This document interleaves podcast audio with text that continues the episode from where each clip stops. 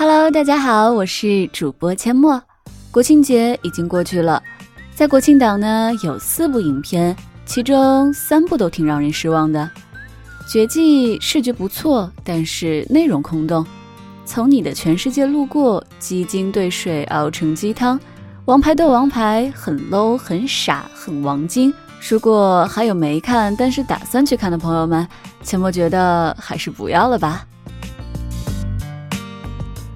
剩下的一部是《湄公河行动》，相比之下算是良心的吧，没有口碑夸的那么好，但是还是可以去看一看的。《湄公河行动》的导演是林超贤，他一向擅长于拍警匪题材、运动题材，很少失手，烂片产出也不太高。激战更是把张家辉捧上了金像奖影帝的宝座呀！《湄公河行动》现在的豆瓣评分也是已经超过了八分，这一次演员的含金量也很高。张涵予是老戏骨就不说了，但出人预料惊艳的居然是彭于晏。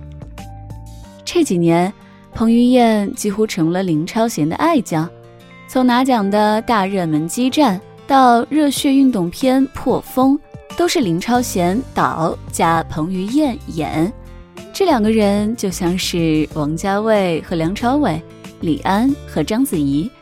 导演懂得调教演员，而演员也对导演的创作完成度很高。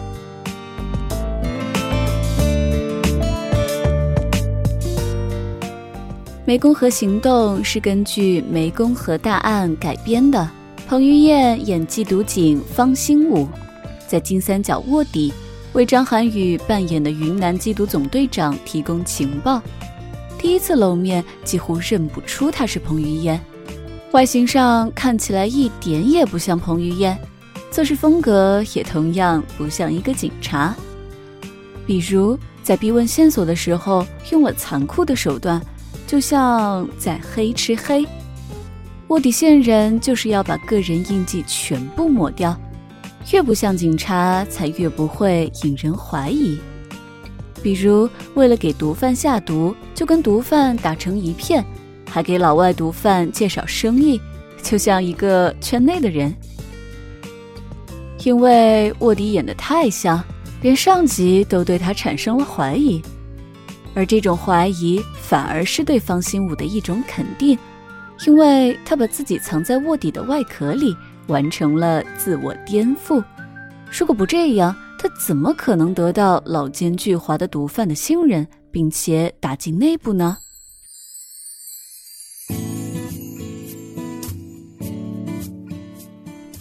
这一种去掉个人印记的戏中戏，在有一场戏里表现的特别明显，阡陌觉得特别的棒。方兴武把高刚介绍成开赌场的生意人，引起了毒枭的兴趣，安排了代理人跟他们见面谈合作。方兴武一眼认出对方就是那个诱惑自己女友吸毒害死女友的人。要知道，发现女友吸毒正是让他投身缉毒队伍的动机呀。可是，真的到了与仇家面对面。身为警察加卧底的方兴武的做法是：敌不动我不动，脸上看不到情绪波动，而在桌子下面暗暗的用枪抵着对方的腿，直到身份暴露，毒贩掀桌逃跑，方兴武才爆发启动抓捕模式。讨论演技，其实我觉得没有那么复杂，最直观的评判是收得住，放得开。我觉得彭于晏做到了，前面忍得有多辛苦，后面的抓捕就有多卖命。个人恩仇之外，是对正义的信念。这种话如果借方兴武之口直接说出来，会让人觉得有点假大空。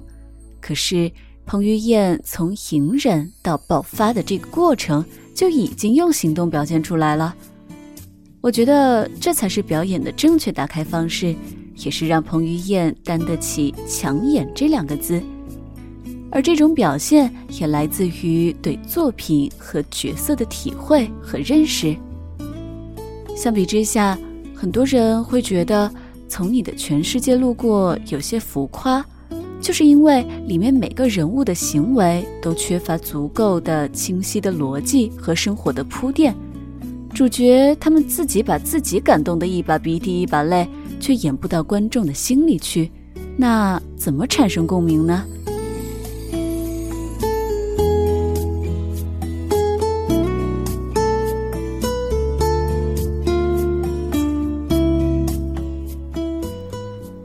彭于晏的起点其实并不算太高，小时候是个大胖子，而且长期哮喘。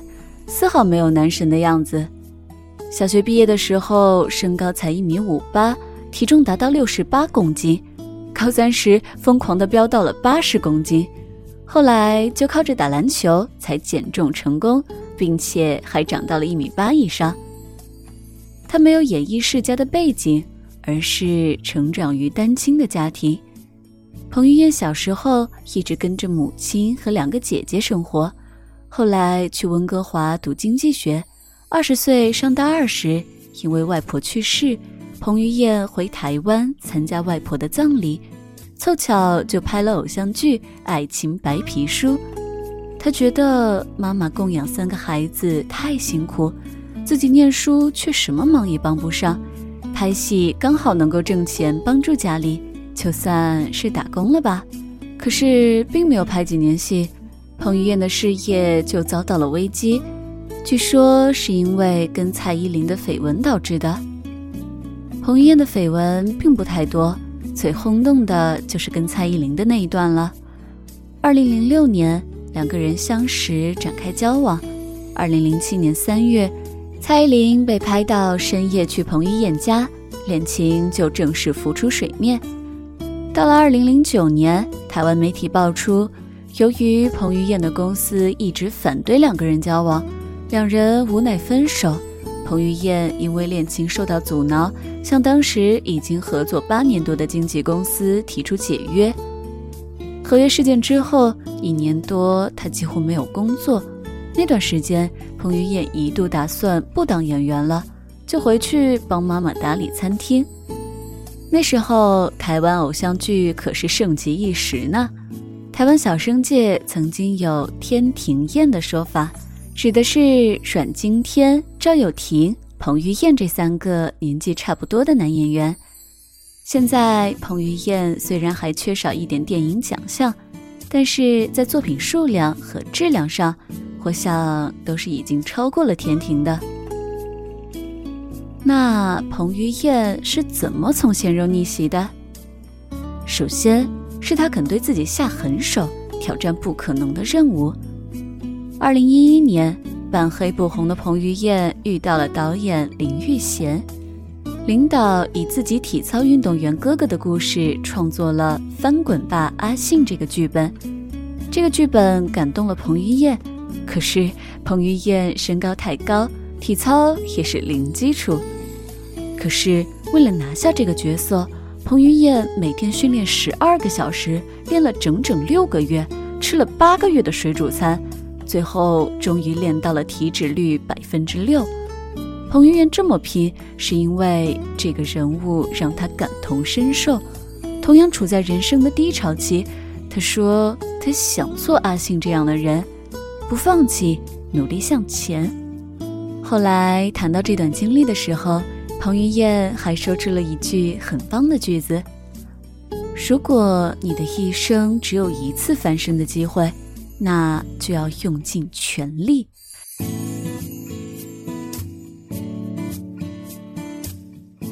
也正是因为这部戏，让他触底反弹，得到肯定。在这之后，合作的导演越来越大牌，从《激战》的林超贤到《长城》的张艺谋。连外媒也注意到了他。美国的综艺报这样介绍：运动型演员彭于晏兼具智慧与外形，将有机会成为华语电影产业中输出的最优质资源之一。其次，是可以为了职业而不设限的付出。彭于晏一身好看的肌肉，男生看了羡慕，女生看了要舔屏的吧？可是，有过健身经历的人都知道，增肌、减脂、塑形，没有一样是轻松的。更重要的是，很多人开始时信心满满，可是没练几天就被夜宵啊、打餐的召唤给半途而废了。所以，每个完美身材的背后，都是一个非人的自虐过程。彭于晏采用的就是榨干体能的方法。拍摄激战的时候，彭于晏为了扮演专业拳手，每天健身两三个小时，练拳四五个小时，只吃水煮鸡胸肉，外加至少二十个蛋白，最终练到体脂率百分之三。到了《破风》这个电影，彭于晏为了演赛车手，提前四个月开始训练。并且考取了赛车手的证书，累计骑行了十一万多公里，相当于绕了地球三圈呀！或许有人会问，这么一根筋的下笨功夫，这么死拼到底，值不值得呢？彭于晏觉得值。他说：“人的意志力很强，虽然你吃的很少，但是你可以在那个状态下 hold 住。”最后，我觉得很重要的一点是，他足够专注。因为报酬高、来钱快，可以在短期内快速圈粉，大中小咖各路艺人挤破了头也要上真人秀、综艺节目刷人气。可是彭于晏的选择是不上，各种新闻爆出他拒绝了很多个真人秀。那他把时间花在了哪里呢？去年三百天都在剧组拍戏，以至于今年如果不算贺岁档的长城，他的作品已经有《湄公河行动》《微城》《寒战二》《我的特工爷爷》和《奔爱》。在这个浮躁的时代，很多艺人恨不得左手 IP，右手综艺，时装周、直播、热搜，样样都要拿下。可是彭于晏的选择是。一段时间内只做一件事，似乎看起来很吃亏，特别傻。